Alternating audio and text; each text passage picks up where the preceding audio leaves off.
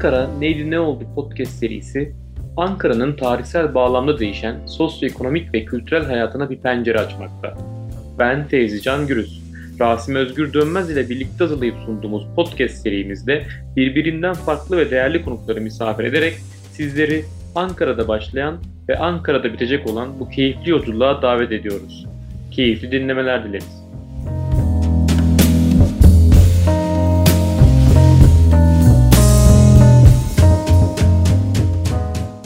Herkese merhabalar, ben Fevzi Can Gürüz. Ankara Neydi Ne Oldu podcast serisinde yine Rasim Özgür Dönmez ile birlikteyiz. Bugün yine çok değerli bir konuğumuz var. Akademisyen Profesör Doktor Çiğdem Varol hocamız bizimle. Kendisiyle başkentin meydanı Kızılay'ı ve onun tarihsel süreçler içerisinde dönüşümünü konuşacağız. Çiğdem hocam, öncelikle hoş geldiniz.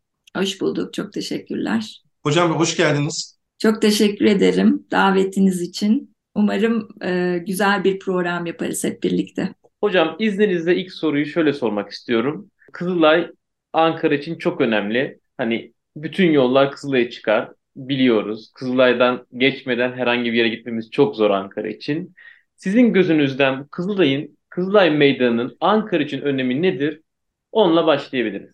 Ee, tekrar çok teşekkür ediyorum. Aslında e, Kızılay Meydanı, belki bu soruya cevap verebilmek için biraz böyle e, geçmişten gelen izlerle e, Kızılay Meydanı'na bakmak lazım. İşte on üç Ekim bin dokuz yüz yirmi üçte an, e, Ankara'nın başkenti ilan edilmesi, ardından Cumhuriyet'in ilanıyla e, benimsenen e, yeni bir ideolojik yaklaşım var. E, bu yaklaşımın temsiline katkı sağlayan mekanlardan biri olarak görebiliriz hem Kızılay'ı hem e, Kızılay Meydanı'nı. E, tabii o dönemde e, Cumhuriyet'in ilanı ile birlikte modern, çağdaş yaşam biçim, biçimlerinin e, ortaya konulması e, çok önemliydi. Bu anlamda da aslında e, başkentin planlı gelişmesi süreci başlatılmış e, ve de ilk plan çalışması ola, olarak e, işte Lörher planı ile birlikte eski merkez olarak tanımlanan bu ulustan güneye doğru uzanan ana bir omurga ortaya e, konulmuştur. E, işte bu ana omurga aslında bugünkü Atatürk Bulvarı'nı oluşturuyor. E, bu Lörher planında e, Kızılay Meydanı bu omurganın tam bitiminde, güney noktasında e, yer alıyor ve o dönemdeki ismi de e, Cumhuriyet Meydanı. Başka önemli unsur, meydanın tam ortasına yerleştirilen su perili havuz. Bu su perili havuz bin dokuz yüz yirmi beş yılında oraya yerleştiriliyor. Bu havuzla birlikte Kızılay Meydanı havuzbaşı olarak adlandırılıyor. Tabii önemli bir toplanma mekanı haline dönüşüyor. Bu dönemde bin dokuz yüz otuzların başında bin dokuz yüz yirmi dokuz yılında bugünkü Kızılay A V M'nin bulunduğu alana o dönem ulusal dayanışmanın da bir sembolü olarak Kızılay Genel Merkezi binası yapılıyor. O dönemden sonra da havuzbaşı artık Kızılay olarak anılmaya başlıyor. Yani Kızılay ismi aslında hemen bu bölgede kurulan Kızılay Genel Merkezi binasıyla bağlantılı bir şey. Kızılay Meydanı Cumhuriyet'in daha ilk yıllarından beri bir kavşak noktası ve bu kimliğini de değişen içerikleriyle birlikte hiç kaybetmiyor. Kızılay'ın Ankara'nın gerek iş merkezi alanı olarak ana merkezini oluşturması, işte gerekse az önce sizin de söylediğiniz gibi ulaşım açısından işte kuzey, güney, doğu, batı doğrultulu ana aksların da kesişim noktasında bulunması her zaman için Kızılay Meydanı'nı bir buluşma mekanı, kent kimliğine katkı sağlayan değerli bir mekan haline getiriyor. Bu anlamda baktığımızda aslında Kızılay Meydanı Ankara şehri için her zaman önemli bir mekan olarak karşımıza çıkıyor. Çiğdem Hocam, şimdi tarihsel süreci kapsamında Kızılay bölgesinin ve Kızılay Meydanı oluşmakta bilgi verdiğiniz zaman bunu biraz daha detaylandırır mısınız diyeceğim. Bir de bununla beraber yani bu sakinlerinin, bu Kızılay'ın dönüşümüyle yani tarihsel bir anlamda baktığımız zaman o perspektifleri ne olmuştur? Yani çünkü sizin anlattığınız dönemden bu döneme kadar dönüşen bir Kızılay var. En azından şu anda O kızlar binası kalmadı. Yani orada bir A V M var. Ee, ve sakinleri de değişti. Baktığım zaman mesela o dönemki, yani bizim okuduğumuz dönemlerde kızlarla bu, bu dönemde kızlar birbirinden çok farklı. Biraz onlara değinerek hocam da biraz bahsedebilir misiniz acaba? Tabii ki. Ee, belki bu sorunuzu biraz e, Kızılay Meydanı'na ilişkin çalışmamızdan söz ederek cevaplandırmam daha anlamlı olacak. Ee, biz iki bin on altı yılında e, Gazi Üniversitesi e, Şehir ve Bölge Planlama Bölümünden bir grup e, arkadaşımla birlikte, akademisyen arkadaşımla birlikte, e, Aydın Sat, Aslı Gürel ve Bahar Yenigül'le e, birlikte Ee, Vehbi Koç Ankara Araştırmaları Merkezi VEKAM'ın e, araştırma ödülünü aldık. E, bu araştırmanın kapsamı da aslında Kızılay'ın e, dönüşüm öyküsünü ortaya koymaktı. E, her döneme ilişkin Kızılay Meydanı ve yakın bölgesinin e, hem mekansal hem sosyal hem kültürel açıdan nasıl değiştiğini araştırdık. E, bir taraftan da e, farklı dönemlerde, e, farklı yaş gruplarında Kızılay'ı deneyimleyen işte Kızılay'ın kullanıcıları, esnaflar, mahallelilerle görüşmeler yaptık. Biz bu kapsamda aslında değişim dönüşümü dört dönem altında inceledik. İlk dönemimiz başkentin Cumhuriyet'in ilanıyla başlıyor ve bin dokuz yüz ellilere kadar geçen süreci inceliyor. İkinci dönem elli seksen arası dönemi, üçüncü dönem bin dokuz yüz seksen iki bin arası dönemi, dördüncü dönemde iki binler sonrasındaki dönemi oluşturuyor. Şimdi birinci dönemde aslında bu mekansal planlama yaklaşımlarının önemli bir yer tuttuğunu görüyoruz. Özellikle Ankara başkenti ilan edildikten sonra işte dünyada da birkaç örneğini gördüğümüz, planlanarak yeni baştan inşa edilmiş bir başkent olarak e, karşımıza çıkıyor. E, bu kapsamda işte bulvarlar, parklar, meydanlar, diğer kamusal, özel bir takım e, alanlarla diğer kentlere de örnek olması hedefleniyor. E, bu açıdan hani e, kamusal mekanların e, yaratılması e, bu ideolojinin bir e, temsili olarak e, önemli. Bu kamusal mekanlardan biri de meydanlar. Bu dönemde tabii toplumun bir araya gelebileceği sosyalleşme mekanları olmasının yanı sıra aslında meydanlar kentsel kimliğe de katkı sağlamış oluyor. Kızılay Meydanı da bu anlamda Ankara için simgesel bir bir anlam taşıyor. Özellikle ilk Ankara açısından ilk plan bin dokuz yüz yirmi beş yılında Lörher planı olarak tanımlanıyor. Bu planda eski Ulus merkeziyle işte bugünkü Kızılay olarak tanımladığımız bölge arasında önemli bir omurga oluşturuluyor. Ve de bu az önce bahsettiğim bu süperili havuz, bu omurganın bitiş noktası ve bir buluşma mekanı halinde tasarlanıyor. Etrafında banklar konuluyor. Yani bir bir dinlenme, bir bir başlangıç ve sonuç noktası olarak gördüğümüzde insanların bir araya geldiği işte banklarda dinlenebilecekleri bir mekan olarak tanımlanıyor. Tabii bu dönemde meydanı tanımlayan bir başka önemli unsur Uybadın Köşkü. Tam bugünkü işte Gökdelen'in emek iş alanının bulunduğu bölgede yer alıyor. Böyle bir yapı içinde, yani büyükçe bir meydan düşünün, ortasında bir e, havuz var. E, havuzun etrafında e, oturma mekanları, banklar bulunuyor. Yani bir, bir geniş açık alan. E, bu açık alanda e, o dönemde e, biz işte Riyaset-i Cumhur mızıkasının konserlerinin yapıldığını görüyoruz. Ona ilişkin e, fotoğraflar, çeşitli belgeler var. İşte bir ana aks, e, omurga demiştik, e, kuzeyden güneye u, e, ulaşan. E, Sıhhiye'den başlayıp bu havuz başına kadar ulaşan bölge aslında e, işte at kestaneleri, akasya ağaçlarının yer aldığı, Ankaralıların da piyasa dediği bir yürüyüş mekanını oluşturuyor. E, bu meydanda, Kızılay Meydanı'nda bu yürüyüş mekanının işte güneydeki bitiş noktası. Tabii bu Lörher planı bir başlangıç planı olarak tanımlayabiliriz. bin dokuz yüz yirmili yılların sonlarında, bin dokuz yüz yirmi sekizde kent planının bir yarışmayla elde edilmesi düşüncesi ortaya çıkıyor ve üç tane davetli plancıyla bu işin yürütülmesi hedefleniyor. Burada Jansen planı hepimiz belki çokça duymuşuzdur. Jansen planı birinci seçiliyor. Bu planda biz Lörher planının ana çizgilerini buluyoruz. Yani o kuzey-güney aks omurga Jansen planında temel aksını oluşturuyor.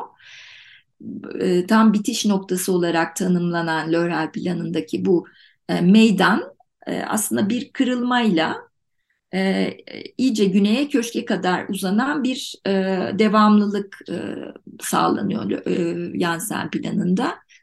Bu bir anlamda aslında o bitiş noktası olan meydan kurgusunu yok ediyor da diyebiliyoruz.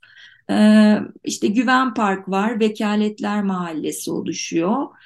Doğu-batı aksı güçleniyor o dönemde e, Jansen planıyla e, ortaya çıkıyor. Ee, yine hani Kızılay Meydanı açısından düşündüğümüzde e, kuzey, güney, doğu, batı akslarının e, buradaki taşıt yollarına bir e, kesişim alanı konumunda. İşte parklar, bulvarlar, yeni yapılarla as- yeni gelişen bir e, bölge, e, Yenişehir bölgesi ve elit kesimin e, yaşadığı bir bölge. E, dolayısıyla bu bölgenin tam ortasında kalan Kızılay'da aslında bir e, sosyalleşme mekanı. E, az önce bahsettiğim işte Sıhhiye e, ve Kızılay Meydanı arasındaki e, o e, piyasa olarak da tanımlanan yürüyüş alanında geniş kaldırımlar e, var. E, bir takım işte bulvar kafeleri var. E, Atatürk Bulvarı, bugünkü Atatürk Bulvarı üzerinde yer alıyor. Kızılay Parkı, Güven Park, bunların hepsi birbirini bütünleyen noktalar olarak karşımıza çıkıyor. Bir takım oteller, lüks oteller, restoranlar oluşuyor. Kitap evleri, sinemalar ortaya çıkıyor bu dönemde. Yine önemli bir unsur olarak bin dokuz yüz otuz dokuz yılında Soysal Apartmanı'nın inşa edildiğini görüyoruz. Biliyorsunuz Soysal Apartmanı da aslında Kızılay Meydanı'nı tanımlayan e, yapılardan bir tanesi olarak e, tanımlanabilir. E, burada Ulus Sineması açılıyor. Bu da tabii önemli bir e, sosyalleşme mekanı olarak e, karşımıza çıkıyor. Aslında bunları hepsini bir araya getirdiğinizde bu bölge çok hareketli bir e, alan olarak tanımlanıyor. E, arkasından e, belki ikinci dönem olarak tanımlayabileceğimiz bin dokuz yüz elli ile bin dokuz yüz seksen yılları arasında Kızılay'ın durumuna baktığımızda bir miktar farklılaşma ve dönüşümün beraberinde geldiğini görüyoruz bu dönemde.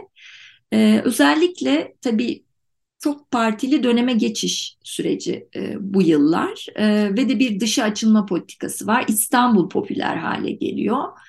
Ee, Ankara bu anlamda e, hani planlama, kentin gelişmesi e, meselelerindeki etkinliğini yitiriyor. E, nüfusu hızla artıyor. Bu arada gecekondu mahalleleri oluşuyor. Planlama süreçleri e, bu hızla e, nüfus artış sürecine yetişemiyor. E, gerisinde kalıyor. Dolayısıyla e, aslında gelişme bir anlamda piyasa koşullarınca yönlendirilmeye başlıyor. Artık Kızılay Meydanı ve hemen yakınındaki yakın çevresi bir merkezi iş alanı haline geliyor. Buradaki işte dört katlı binalar altı kata çıkıyor, arkasından sekiz kata çıkıyor. Böyle bir mekansal dönüşüm yaşanıyor. Bir takım pasaj olarak tanımlayabileceğimiz bitişik nizam apartmanların altında zemin ve bodrum katlarında e, bu tür pasajlar ortaya çıkıyor. Ticaret işlevini elbette bu tür pasajlar güçlendiriyor o dönemde. İşte Ülkealan, Kocabeyoğlu gibi çok tanınmış bir takım pasajların e, o dönemde e, ortaya çıktığını görüyoruz. Bir, bir dönem önceki o kültürel etkinliklerin daha ticaret e, ağırlıklı olarak e, değiştiğini ve e, dönüştüğünü görüyoruz. E, bu arada tabii ilk dönemdeki o yürüyüş yolu, promenat, işte piyasa e, alanı olarak tanımlanan o e, mekan, yani Atatürk Bulvarı'nın üstü, e, geniş kaldırımları, geniş refüjleri, e, trafiğin, nüfusun artması, trafiğin, taşıtın artmasıyla birlikte daraltılıyor. Yani üzerindeki o e, ağaçlar kesilerek e, yaya yolu daraltılıyor. Trafik e, akışı artırılıyor. Yani toplamda her iki yönde işte dört şerit diye düşünürsek sekiz şeritlik trafik e, yollarına çıkarılıyor. E, o yaya mekanı olarak e, tanımladığımız Atatürk Bulvarı. E, dolayısıyla Kızılay binası ve parkı, o geniş parkı e, küçük bir e, kurum bahçesi haline geliyor. Yani Kızılay'ın, Kızılay Genel Merkezi'nin bir bahçesi haline dönüşüyor. E, yani o aslında bulvar üzerindeki e, yeşil doku ortadan kayboluyor. Ama bu arada tabii e, farklı bir takım aktiviteler ortaya çıkıyor. İşte Sakarya Caddesi'nin canlandığını görüyoruz. E, bu arada e, işte bir takım kitapçılar, sergi alanları, müzik etkinlikleri, tiyatrolar, sinemalar e, gibi daha kültürel etkinliklerin e, ağırlıklı olarak bu bölgede e, yer aldığını görüyoruz. İşte piknik gibi çok tanıdığımız ayaküstü yiyecek servisi yapan bir takım işletmeler ortaya çıkıyor. Sakarya çevresinde lokantalar, işte konaklama tesisleri, gece kulüpleri gibi bir takım kullanımlar da o dönemde yoğunluğunu artırıyor. Bu mekansal sosyal yaşamın yanı sıra aslında Kızılay bu toplumsal muhalefet gösterilerinin de bir mekanı haline geliyor. Ee, özellikle bin dokuz yüz altmışlı yetmişli yıllarda e, daha çok e, üniversitedeki bir takım örgütlenmelerin, gösterilerin, özellikle işte Demokrat Parti kar- karşıtı bir takım hareketlerin e, sahnelendiği bir mekan haline de dönüşüyor. E, zaten seksenli yıllara doğru e, gittiğimizde e, o toplumsal gerilimin, kaosun arttığı bir ortam da ortaya çıkmış oluyor. Böyle bir dönem aslında elli seksen. Yani başında daha liberal politikaların yaşandığı ama sonrasında seksen sonlarına doğru bir bir gerilim mekanının da ortaya çıktığı, daha doğrusu gerilim ortamının da mekana yansıdığı bir dönem olarak görüyoruz. Tabii bu dönem içinde söylemeden geçemeyeceğim. bin dokuz yüz altmış dört yılında Emek İşhanı'nın inşaatı tamamlanıyor. Yani bugün e, Gökdelen olarak Ankara'nın ilk gö- Gökdeleni o dönemde yapılıyor. Yine bu dönemin en sonunda e, bu dönemin de kapanışını e, belki yapan bin dokuz yüz yetmiş dokuz yılında e, Kızılay binasının yıkılması. Yani o genel merkez e, yıkılıyor.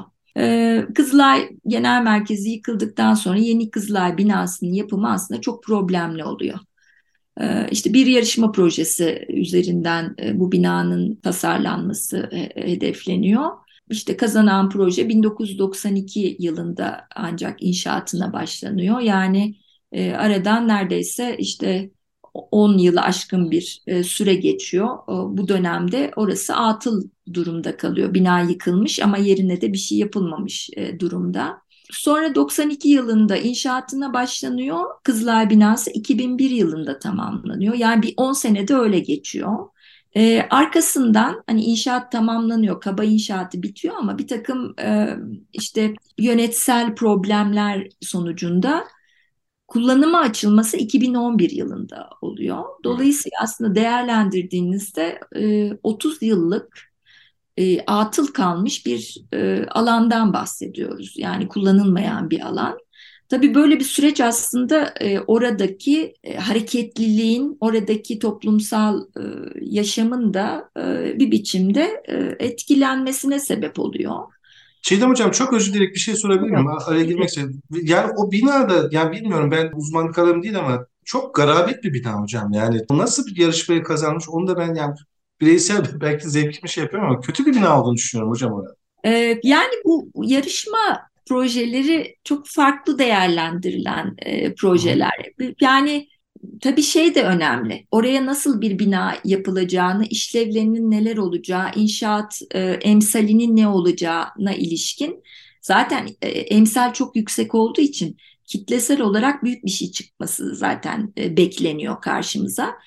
E, çok geniş kitleye sahip bir bina. Yani yandaki binalara da baktığınızda her ne kadar bitişik e, düzen olsa da hani bir, bir ölçek şeyini yakalayabiliyorsunuz. Ama bu hem genişlik hem uzunluk, yani açısından çok gerçekten şey, oradaki hemen yakın çevresindeki binalara aykırı bir bina. Konuştuğumuz pek çok kişi de hani bu görüntüden pek de memnun olmadığını da aktardı. Yani evet, çok da beğenilen bir e, yapı olarak aslında tanımlanmıyor. E, dolayısıyla öyle bir şey çıkıyor ama bir taraftan da yıkılmıyor. İşte uzun süre atıl kalması o bölgenin e, değersizleşmesine de sebep oluyor aslında. Tabii bununla birlikte hemen yakın çevresine, hani Kızılay Meydanı'nı tanımlayan e, diğer unsurlara baktığımızda işte Güven Park aslında önemli bir açık alan e, olarak tanımlanıyor. Bu aslında meydan meydanın Ee, önemli bir parçasını da Güven Park oluşturuyor. Ee, diğer taraftan baktığınızda hani bu Kızılay önemli bir ulaşım kesişim noktası.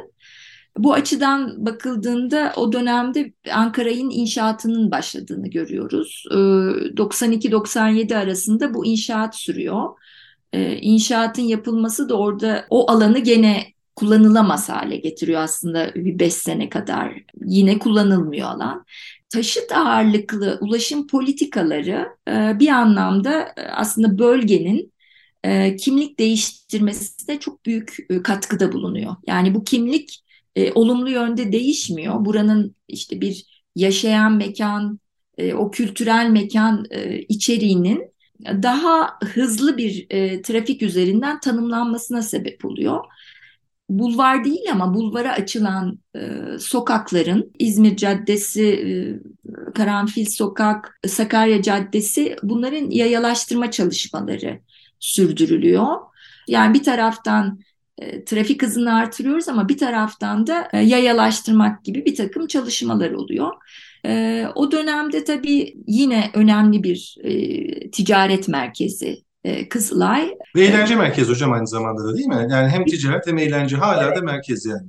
Tabii evet. Ee, yani Sakarya'yı falan düşündüğümüzde hı hı, işte farklı bir e, işlevi var. Öbür tarafa bakıyorsunuz e, kafeler, yemek e, yenilecek bir takım restoranlar falan e, kendilerine yer buluyorlar bir şekilde. Şey hocam mesela değil mi? Rumeli işkembecisi e, hala orada. E, Körfez Sandal vardı benim hatırladığım. Yani o bayağı yani hala bu dönemde devam eden birçok restoran e, o dönem aslında Kızılay'da açıldı. Tabii yani bu e, karma işlevler e, diyebiliriz evet, aslında. Yani birden hı-hı, fazla işlevin yer aldığı hem e, işte rekreatif bir takım aktiviteler, e, sanatsal aktiviteler. Gerçi bir, o dönemde biraz daha E, elli seksen dönemine göre azalıyor ama e, farklı bir işlevle gene canlılık devam ediyor. İşte e, kafeler, e, barlar vesaire e, süreçleri üzerinden o canlılığı devam ettiğini görüyoruz.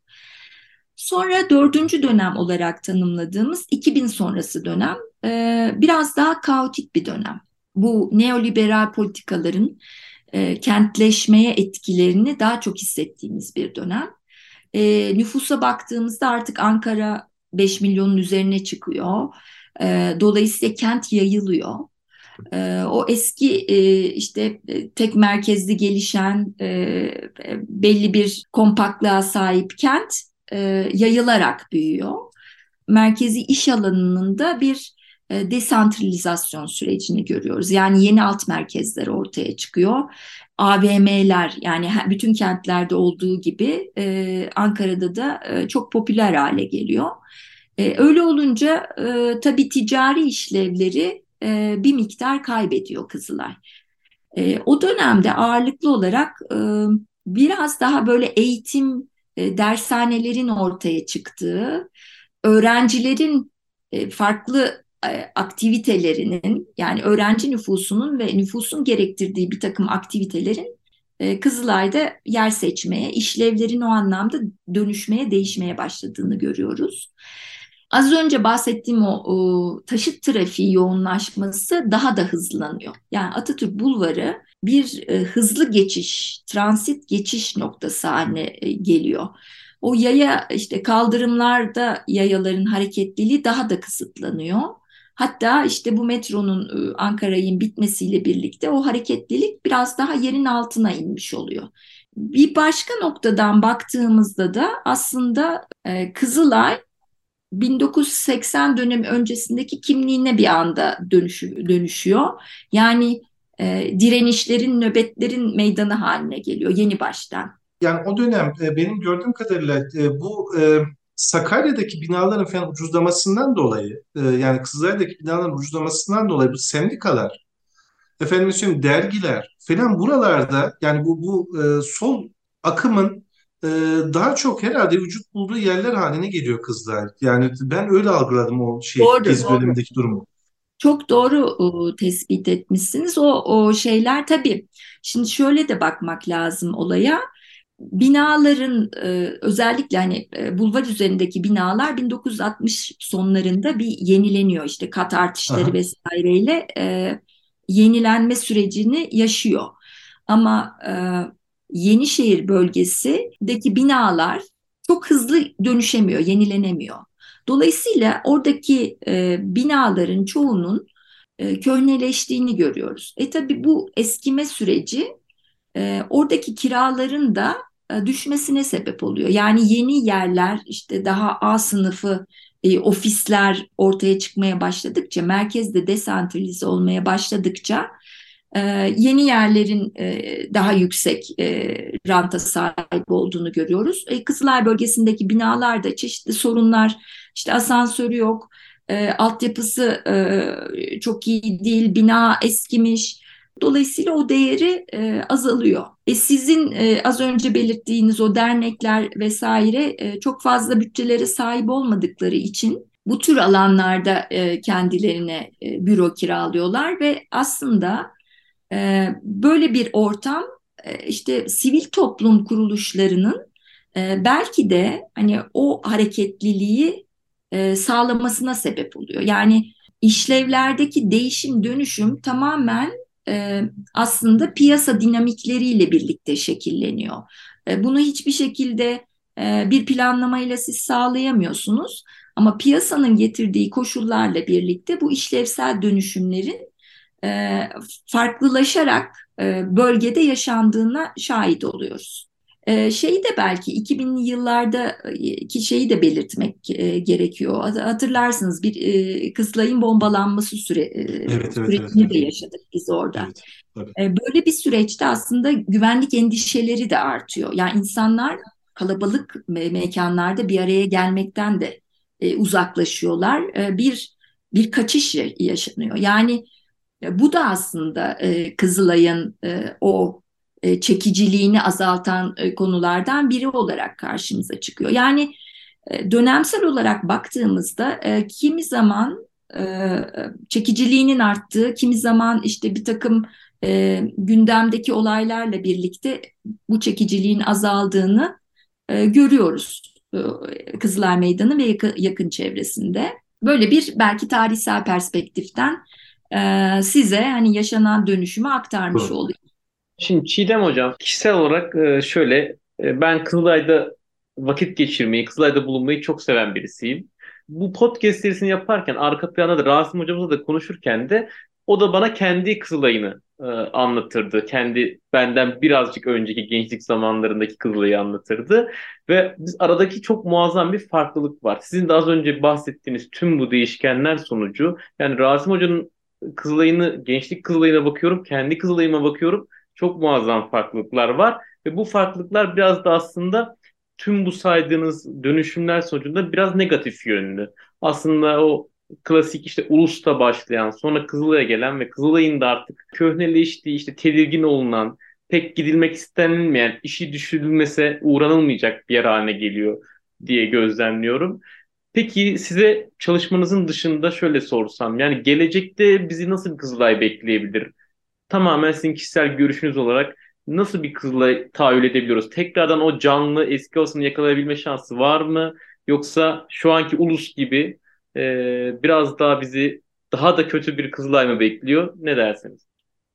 Ee, şimdi zor bir soru diyebilirim. Çünkü e, hani çok e, kestirimde bulunmak e, hakikaten zor. Ama ben şöyle düşünüyorum. Yani Kızılay bir kere e, ulaşım arterlerinin, ana ulaşım arterlerinin kesişim noktasında yer alıyor. Yani aslında bir kavşak noktası.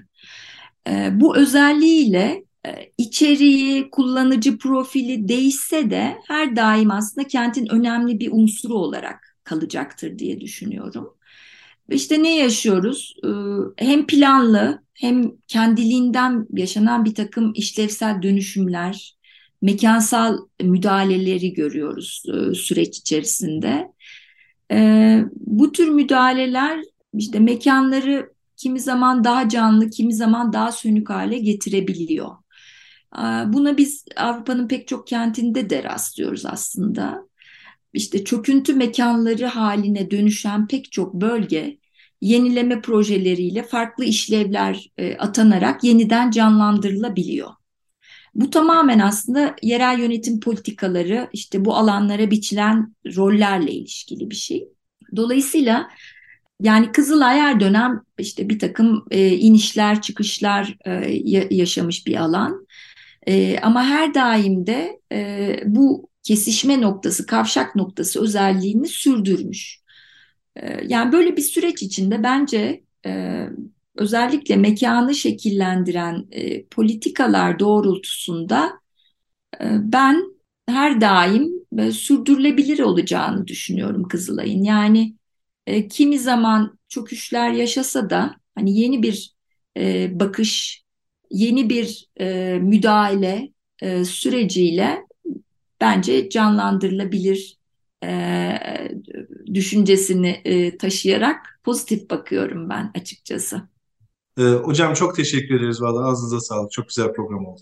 Ben çok teşekkür ediyorum. Özellikle e, Cumhuriyetimizin e, kuruluşunun yüzüncü yılında bence e, o açıdan da anlamlı olan e, bir mekan olan Kızılay'ı e, anlatma fırsatı verdiğiniz için, e, davetiniz için ben size çok teşekkür ediyorum.